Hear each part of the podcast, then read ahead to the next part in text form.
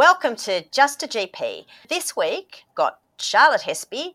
We've got the joy of interviewing Todd Cameron about being just a GP, not who runs general practices, with an emphasis on quality practice. So, hi Todd, how are you? Excellent. Thank you, Charlotte. Thank you for the invitation. Uh, so I owned, started um, in the general practice kind of ownership um, game, if you like, from 2003 was the first practice, which was called Caroline Springs Medical Centre. I'd always, always worked as a GP in the west of Melbourne.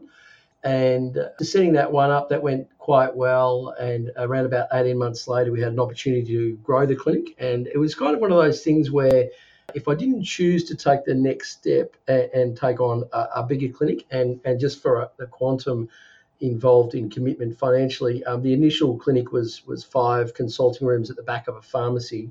From memory, it was around about 20 grand a year rent.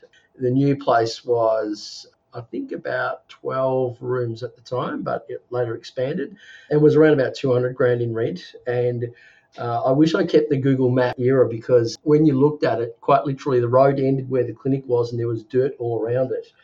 And I decided that I, I had to make a commitment there and then as to whether or not I wanted to grow and own multiple clinics or remain with the one that, that we had. And we'd done really well in 18 months. That, that population was about 5,000, brand new suburb, and it ended up at completion being 25,000. So it was a really good sort of demographic wave to, to surf, as, as it were.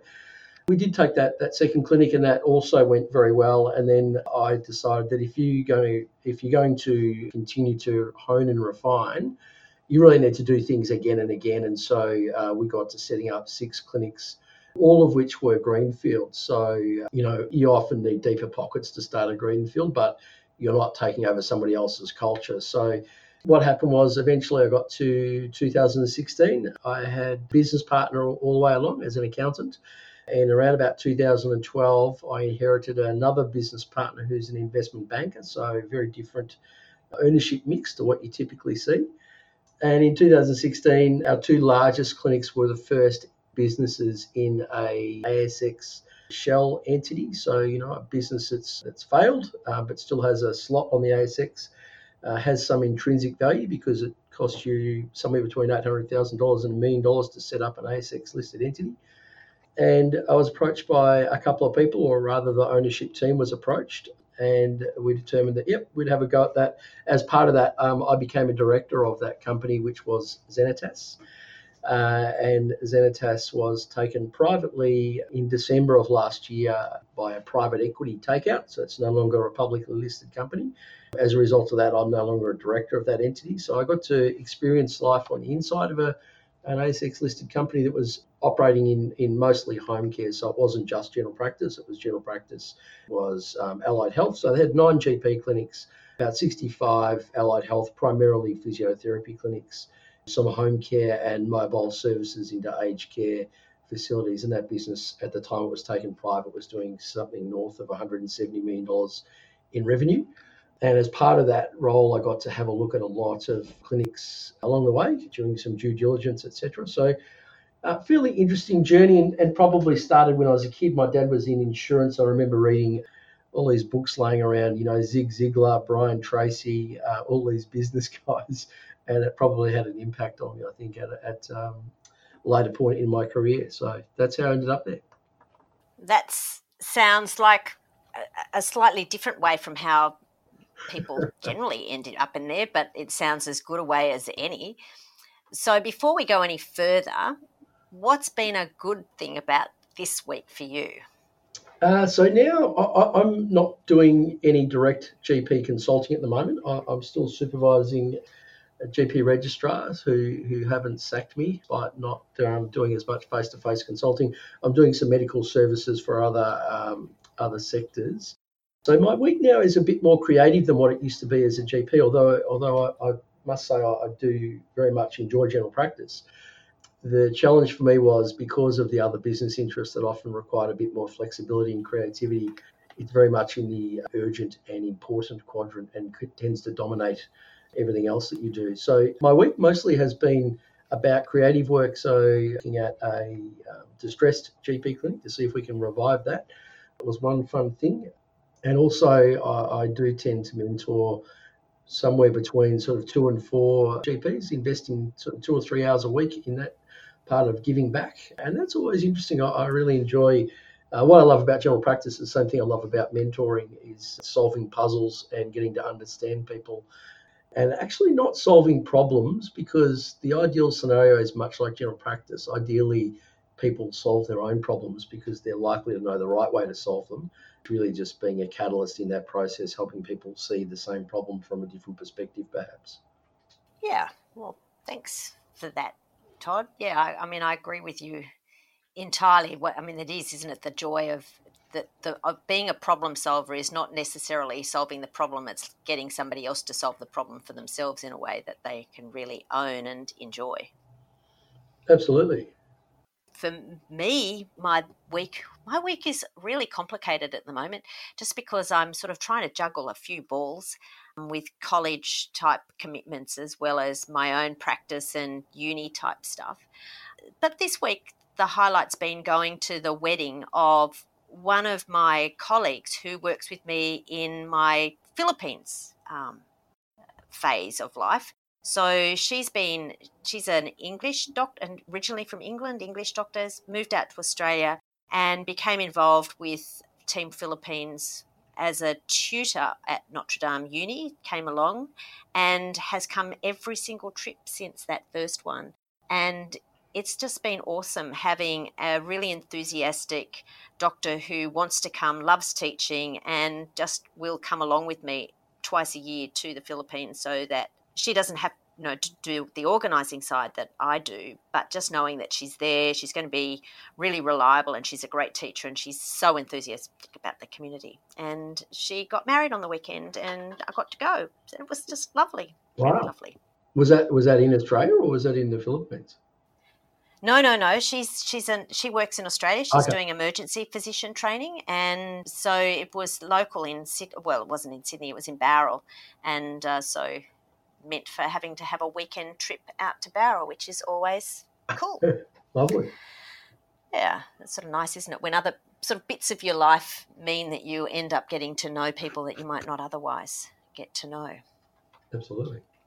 So, Todd, I'm really interested. I know that you are really passionate about quality general practice. So, it's when you're running your practices, you you aren't trying to do a formulaic sort of medical centre practice. So I'm interested, what does that mean? You know, if, if another doctor's standing there, what, what does what would that mean to them, and how do you describe what running a practice that is aspiring to be a high quality practice means?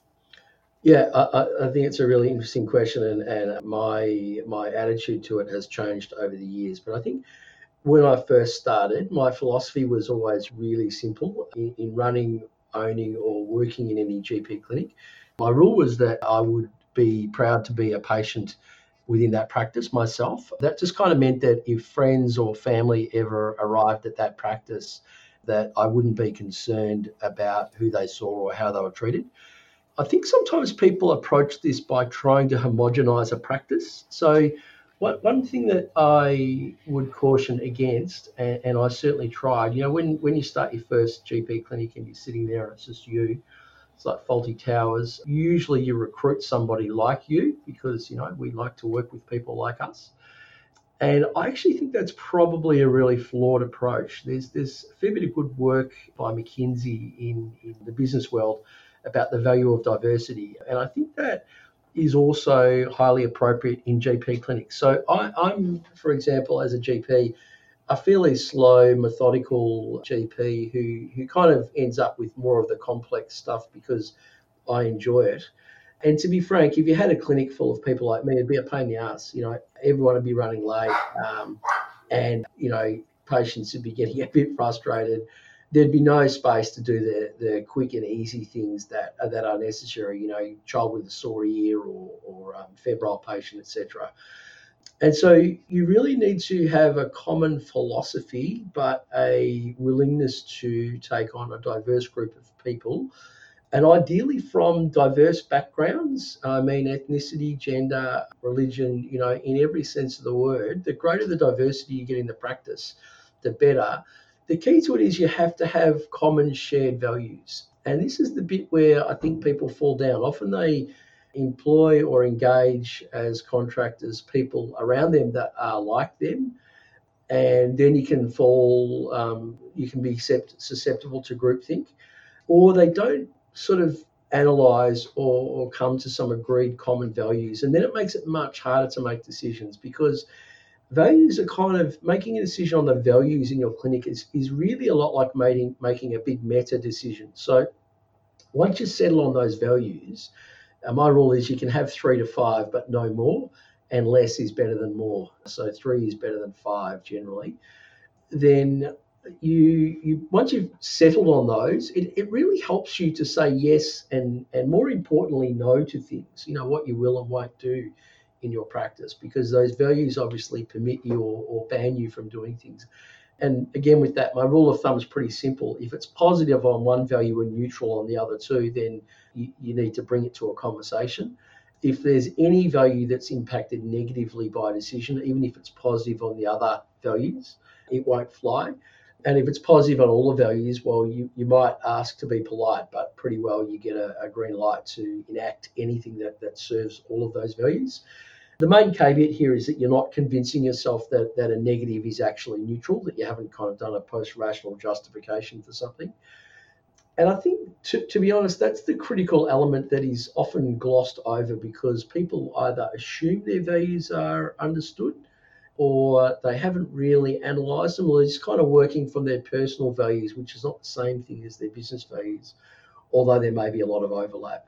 And so I think then that allows you to kind of have conversations with, with doctors that are appropriate. And uh, we probably did our work on values. Uh, you know, I, I, said we started our first clinic in 2003. I reckon we went probably five to seven years without clearly clarifying those values. And as a result of that, uh, we had difficult times in the clinics, and it took me a while to figure out exactly why that was. But I can strongly recommend uh, investing some time in determining the values. And this is a lot of system two thinking. You know, it's really slow thinking. It's not about snap decisions or even things that you think might appeal to your patients.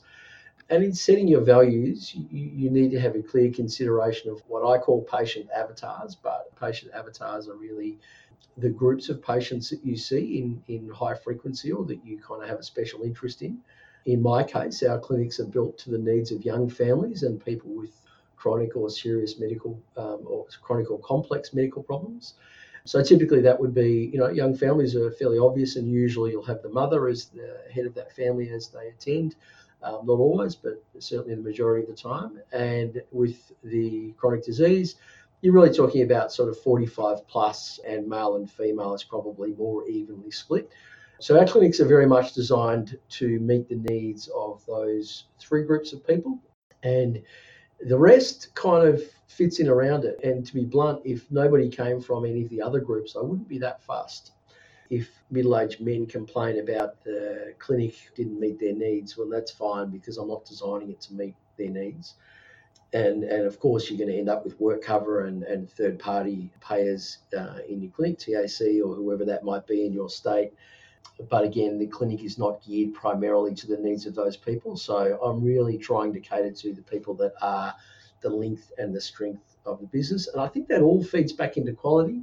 And then the other parts that, that are important are, I think, having a view of what quality looks, feels like, and tastes like, maybe in your practice. You know, what what, what does it mean? Um, Can I in, interrupt at that point, Todd? Yeah. So I'm interested in where you're aligning sort of values and what I would call culture yep. to be quality. Mm-hmm.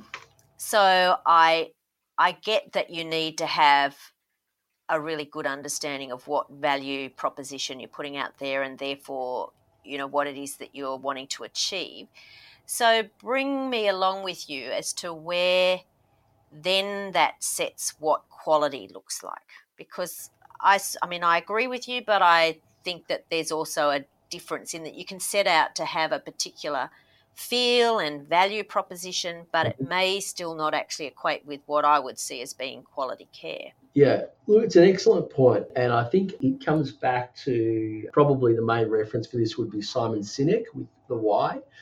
Uh, quality can easily be a checkbox process, and if you're not really sure why you're delivering what you're delivering and to whom you're delivering the service, then it, it becomes somewhat esoteric about what quality is because it, it kind of doesn't have a meaning to you, I guess. So I think that kind of the tip of the, the triangle, if you like, about how we get to quality, if we've got quality up the top. The foundation layers are very much around understanding your patient avatars, getting the right culture in your business. And we've heard all these sayings, Drucker saying, you know, that, that culture eats strategy for breakfast, etc. You know, the strategy part is kind of the the what. Like that's the that's the what are we doing? And i think it's easy to layer that on a clinic with poor culture.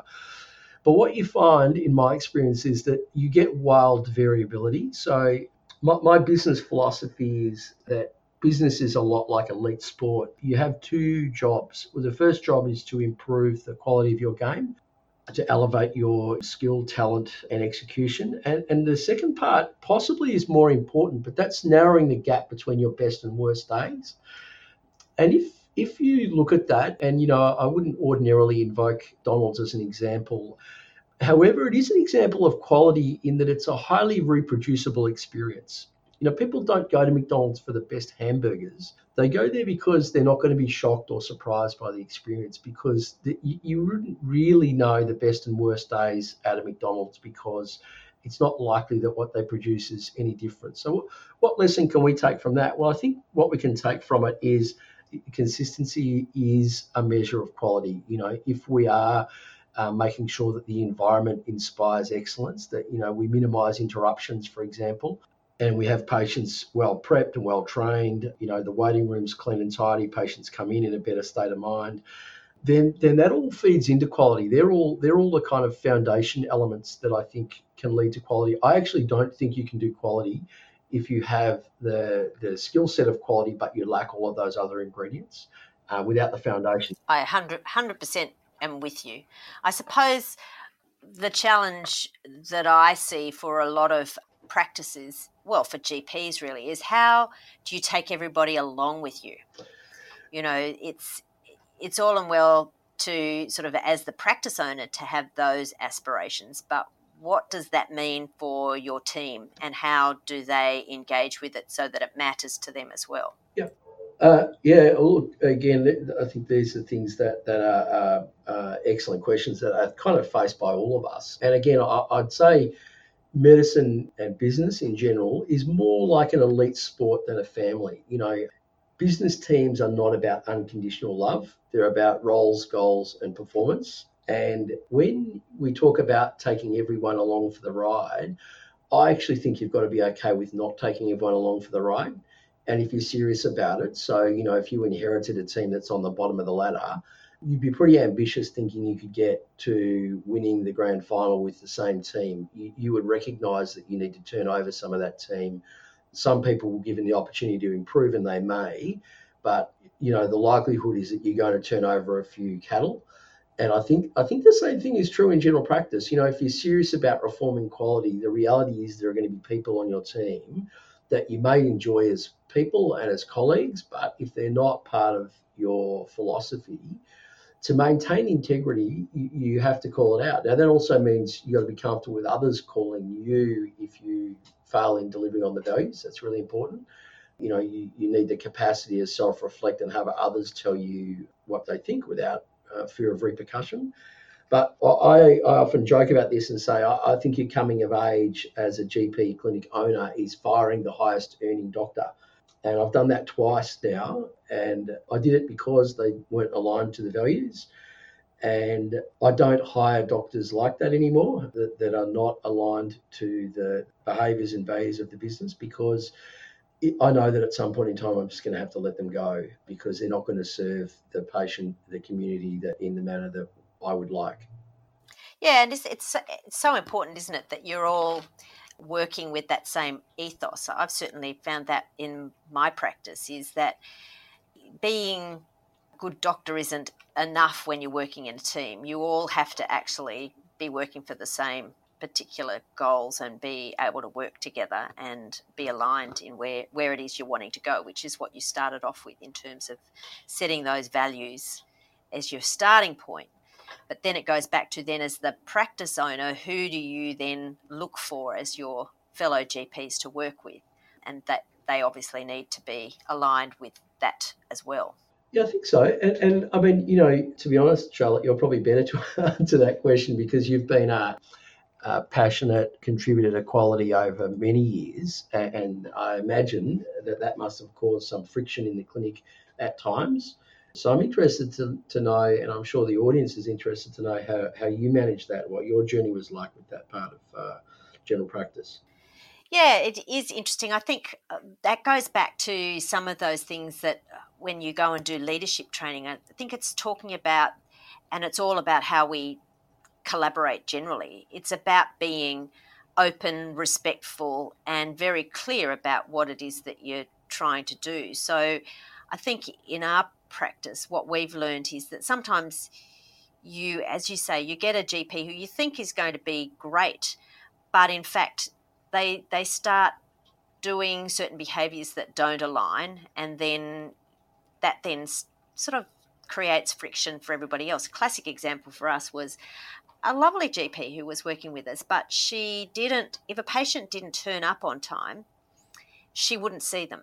Right and so if they turned up you know 20 minutes late they would get turned away. And that's just not my particular ethos, the community that we work in, if you did that, there's a lot of patients who would just never get seen because a lot of the struggles that they have with life um, and around the abuse that they've suffered, a lot of that is then around some of that inability to just be quite where you and I might like them to be in terms of being on time, etc., etc.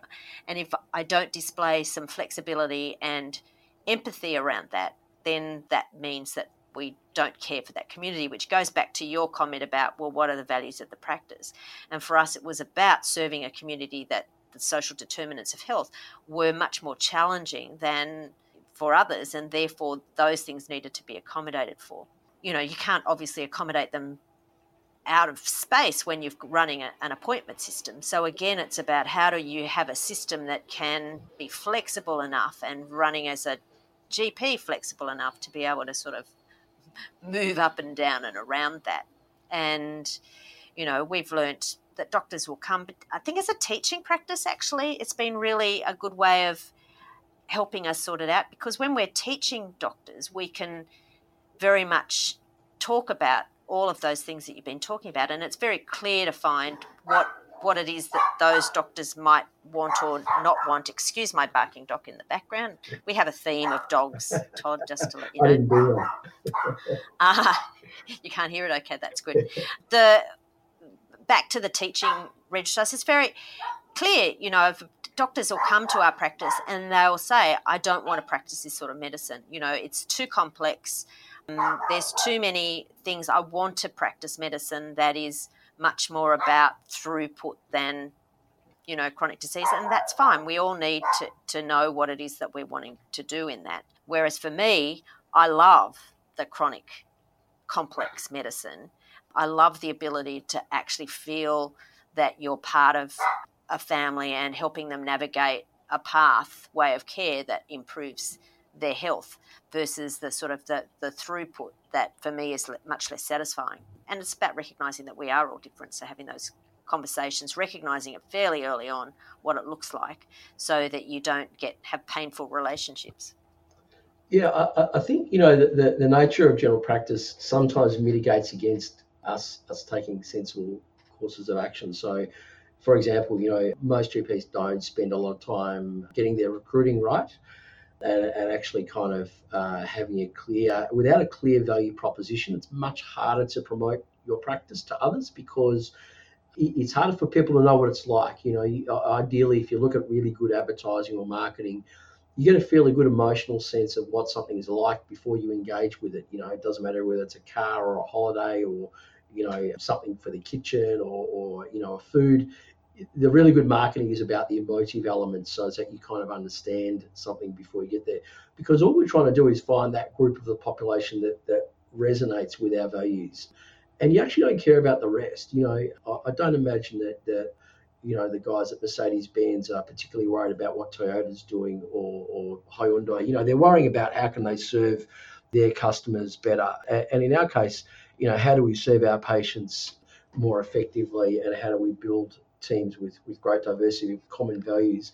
Well, once you're clear on what those are, it, it makes it much easier to pick up the people that aren't really aligned. I, I don't find I actually go to many face to face meetings that aren't successful now because I just weed them out before I get there. You know, I, I don't end up ending in that circumstance, and that's the um, that's the main area that I think is important. Is you know make sure that you spend the time at the front end, and that that's what too often happens. Is people are so happy that somebody's applied to work in their practice, they say yes. And that's why I ended up with two of the highest billing GPs that I had to say goodbye to because they didn't, they should never have, have started with us. Yeah, which it's interesting, isn't it? It's that whole thing. And I think that for us, that where we've had our GPs come from is pretty much through teaching. Okay. So, you know, where we've always been willing to take on teaching, whether or not it meant that we had GPs employed out of it.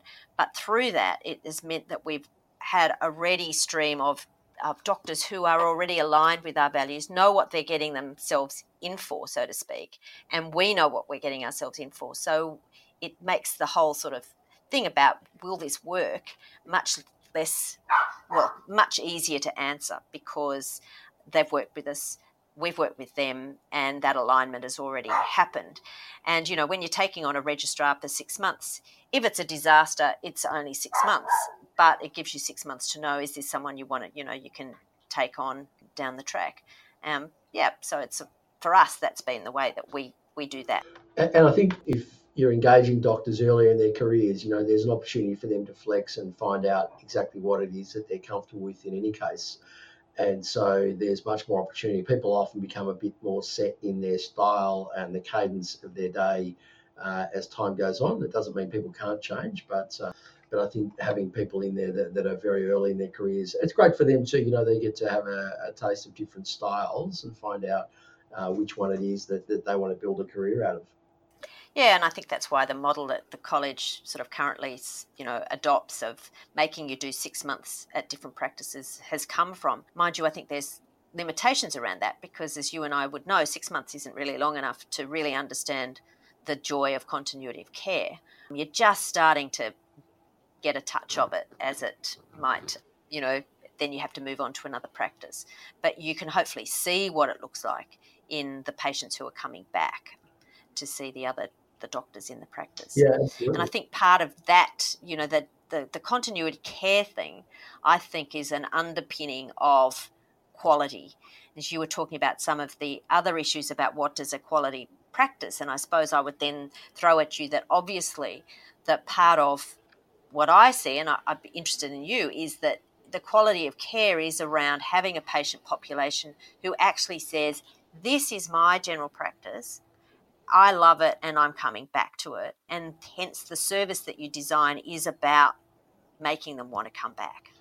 Yeah, absolutely. I, th- I think, you know, th- there's two sides to that. I think the first one is there's no doubt that knowing your patient cohort well allows you to kind of jump back into establishing rapport more uh, rapidly, more effectively, more deeply, and building on the therapeutic alliance because you can kind of take that approach at one consult and this is typically with lifestyle change. You might plant the seed, and then at, at subsequent visits, you're kind of applying a little bit of water metaphorically to that idea and, and hopefully allowing it to germinate. So there's there's no doubt, and the evidence is very clear that helps. And on the other side of that is, I think one way you can determine quality practices uh, at that point in time that, that patients do need to see another GP, either because somebody's not available or, or you know, it was expeditious to see a different doctor. How easily they can pick up the trail from their colleague is important. And I, and I personally enjoy when my patients end up seeing another doctor because it, it is quite literally uh, a new set of eyes. And now the caveat there is that it's within the clinic, so they don't have to go through the whole taking a history, etc. again. the quality of your notes often determines how easily you can kick off with the current problem. But that's also a measure, I think, you know, the fact that your notes are being reviewed by others and and being used by others uh, is an important uh, important step in quality. I, I, think one thing we all need to become really good at is I think this is a really important leadership trait is just picking people up when they've done something well. You know, it's pretty easy to shoot an email off to somebody in the middle of a consult if they've picked up something really cool or they've you know found a new way to manage a problem that has escaped your abilities, etc. You know, just something that you think, you know what, that's really awesome. And I'll often excuse myself in the middle of the consult and just say to the patient, listen, I'm just going to send an email to the doctor that you saw last time or that you saw for this problem and explain what's happened and just give me 20 seconds to do that. Otherwise, I may forget. Patients like it because they kind of like to know that you're thinking someone. And I think it's really important. You know, a lot of what we do is dealing with complaints. You know, you don't often get to deal with the happy side of it. So, you know, we need to correct for that, I think, and make sure that we're sharing that with our colleagues and hopefully making somebody smile and be a bit proud about their work. That's really the reinforcing habit. You know, that's what we do with parenting with kids, and I think we should do the same thing with colleagues. Yeah, look, I mean, I think you've picked, sort of picked on some really nice things, which is, I agree with you, the joy of that sort of continuity of care, sharing patients, because it is so nice when someone else puts fresh eyes on someone that you've been seeing for many years and either picks something up or makes a comment or just allows you to sort of stand back and and do it. But I think that whole team-based approach to saying we share it, we share our patients, even though we primarily own our own little subpopulation, means that you are accountable to your notes, and there is that benefit. And again, this goes. I'll take this back to the te- the value of having, you know, registrars or medical students is that I know that there are people reviewing my notes. I need them, therefore, to be really good communication handover. And that whole concept of clinical handover, you know, if someone needs to pop in, look after my patient when I'm not there, that everything is there for them to be able to do it safely and without error because things are correct and up to date. And again, that for me is sort of what I view as being sort of quality is, you know, is someone able to come in and do that? And if they're not, then I need to do a better job. Yeah, it's it's really an ad hoc audit function, isn't it? Having other people kind of seeing your patient from time to time. I think you know all of us in general practice have seen patients that have been uh, the patient of a GP for a long time. More typically, this is people working in isolation, I think, and I don't mean to pick on any particular group, but sometimes what happens is you see patients that you think, yeah, no one's really ever sat back or offered a critique or a reflection upon the way a patient's been managed. And, and it can go fairly wrong if, if you know you're not in that mode of being fairly self-reflective and being a healthy skeptic. You know the difference um, between a skeptic and a cynic being that at least as a skeptic you doubt your own thoughts as well as others. You know the cynics are always doubting everyone else's. So I think as long as we kind of have that healthy skepticism as well, that we may have missed something, we may have made an assumption that's a flawed assumption. It's kind of that dissonance between having confidence and, and a little skerrick of doubt without driving yourself insane. Absolutely. And I mean, I love being accountable too, quite honestly. I like being able to, you know, think about, oh gosh, someone is going to read these, and am I actually doing the best thing? And what am I actually thinking is going on? So that I sort of, you know, having that little as you say, that audit button going ting, ting, ting, ting, ting. And so if you're sort of setting up practices that have that as part of the ethos, you know, the, these, the patients you see are patients of the practice that we all work toward together. So your notes need to reflect that as well. Is much better for the patients. I think it's also wise to, to assume in the current environment that you know patients are going to get access to the notes. I mean, they already can, but in future iterations, I'm sure there will be shared note keeping. So it kind of behoves us, behooves us to make sure that we are writing our notes in a manner that not only our colleagues can read them and have a fair understanding about what you're thinking and, and why you're doing what you're doing, but also our patients should. And, and my practice has always been with referrals, for example, unless it was about the patient's privacy, really private matters such as childhood sexual abuse, etc. My habit was always to give the referral to the patient open, and uh, the assumption was that they were interested in reading it anyway. And I'd just highlight the addressee and say this is who you have to call, and uh, and you can organise that yourself. Just because I figured, absolutely, yep. I mean, I, yeah, I'm just 100% agreeing with you, Todd. You know, that whole, this is a patient's record, you know, as I say to my patients, well, you're the expert in you, not me. So you you know, am I putting in the right information, and are we making sure that the specialist knows what they need to know? Absolutely, I think one of the simplest quality measures, and this is this is something that I often try and coach in, in GPs, is that you very rarely have a supply and demand match in in any business, and general practice is the same. There's a mismatch. So when there's a demand excess, so you've got more patients than you can cater to, there will sometimes be a drop off in quality, and it might necessarily might not necessarily be the quality of your work, but it may just be, you know, the opportunity to review preventative health, for example, that drops off. So so it might not be quality as such; it might be how comprehensive the consult is may may change. And you then you then have a responsibility when the supply demand flicks the other way, which is often relates to those waves of consulting. Could be times of the day, days of the week, certainly months of the year. And at the times when the demand is somewhat reduced, you need to make sure that patients go out the door with every stone turned over. So they've quite literally had their charts, you know, polished to perfection, and quality is is never an issue. Then I think you need to have that ability to change gears because that's the way the world works in anything, and you, you need to uh, make sure that you defer things to times that you can give them appropriate attention. So I, I think that's an important skill set. I think that's great advice too, Todd. That whole thing about use the time you've got. You know, it's like, okay, you've got a 15 minute time slot. This has taken you seven minutes. Then use the rest of it to get the rest of the file and all the other opportunities covered. Well, that's what yeah. I'm hearing you say. Well, my right? favourite hack with that is I use best practice, but I don't think it matters what you use. Is is I just click print full health summary. So it, it's quite literally the summary page, and I'll just give that to patients and say, look, um, this is what your file currently says. Uh, your relevant medical conditions, medications, and allergies.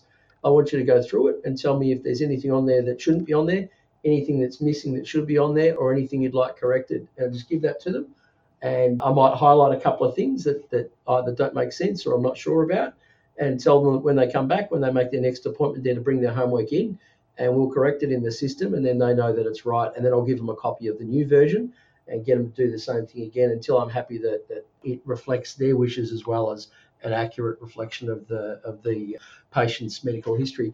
It's a really easy thing to do. Patients love taking something out. You know, there's good evidence that that's the case. Hence why we give physical scripts, etc.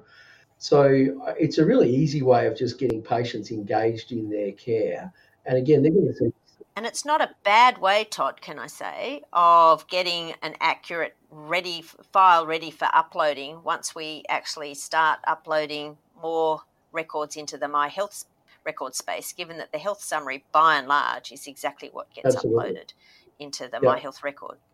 So at that point, because you and I, I think, could keep chatting for hours because we're we Shared enjoy, passion. you know, inspire some good conversations here. I would suggest that we might need to come invite you to come back and talk a little bit more about some of these things. But I'm really appreciative of you throwing out some really good thoughts about why people might want to run practices, what some of the things to think about in running a great practice, and what are some of the elements in making those practices a high quality practice. So, thanks, Todd. But before you go, do you have a clinical pearl that you'd like to share with everybody else? Uh, well, I reckon the one that made me smile the most was this is a non medical conference, and I, I was chatting to a guy, and I thought, man, this guy looks like the photographic example of acromegaly. And, uh, and, and I shook this guy's hand, and it was like my hand was in a, a baseball mitt. And so I said to the guy, I said, look, I didn't know him actually at the time. I just met him, and I wrote down on a piece of paper. I said, look, I don't know you, but I suspect you have this condition. I wrote it down on a piece of paper. I gave it to him and said, look, I recommend you go and see your GP and ask about it. And I saw him again at, at another conference. It was a series of conferences came back and he said, "Mate, thanks for that. That is indeed what I have got, and I've I've now seen the specialist. I'm, I'm undertaking treatment, and one of my best friends is an endocrinologist, and they're really pissed off they missed it." they were probably too close to him, weren't exactly. they? Whereas, um, thanks, Todd. So I'm actually going to just share a um, a resource that just recently came across my notice, and I don't know, I mean, it's not so useful to others outside of New South Wales, but maybe some will know. So it's a website that actually gives you resources for services that New South Wales does, um, and it's called the Human Services Network. And so it's hsnet.newsouthwales.gov.au. But as I said, what it provides is, you know, like that whole list of all the patient resources and services that you could possibly dream of are all on that website. And maybe there's a similar one in Victoria, Queensland, Adelaide, I, uh, South Australia, West Australia, I'm not sure. But for those of you in New South Wales, it's not a bad website. Awesome.